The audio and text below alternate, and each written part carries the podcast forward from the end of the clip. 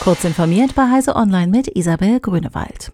Bundesfinanzminister Christian Lindner überlegt, die Arbeit im Homeoffice über die Regelung zur Coronavirus-Pandemie hinaus steuerlich absetzbar zu machen. Vor Ausbruch der Pandemie und bis Ende vergangenen Jahres ließen sich Werbungskosten und Betriebsausgaben für den häuslichen Arbeitsplatz bei einer Steuer nur berücksichtigen, wenn die Arbeit in einem eigens dafür reservierten Arbeitszimmer verrichtet wurde.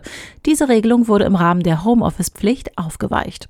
Ich halte es für denkbar, dass wir aus der Ausnahmeregel eine dauerhafte Regel machen, sagte Lindner der Funke Mediengruppe. Das kanadische Citizen Lab hat erste Details zu einer neuen Spyware eines weitgehend unbekannten Konkurrenten der N S O Group veröffentlicht.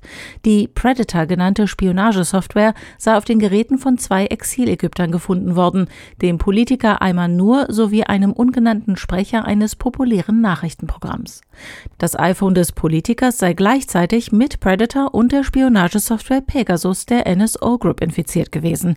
Predator sei wohl über eine manipulierte Website installiert worden, nach Anklicken eines per WhatsApp zugeschickten Links. Die Spyware werde von der noch weitgehend unbekannten Firma Cytrox entwickelt, die unter anderem in Israel und Ungarn ansässig sei. Neben einer iOS-Version scheint es Predator auch in einer Variante für Android zu geben, so die Sicherheitsforscher. Bundesumweltministerin Steffi Lemke erteilt Forderungen nach verlängerten Laufzeiten für die noch bestehenden Atomkraftwerke eine klare Absage. Die vereinzelten Rufe nach Laufzeitverlängerungen nützen niemandem, sondern stiften nur unnötige Verunsicherung, sagte die Grünen-Politikerin der D P A. Der Atomausstieg schreite planmäßig voran und das sei auch gut so.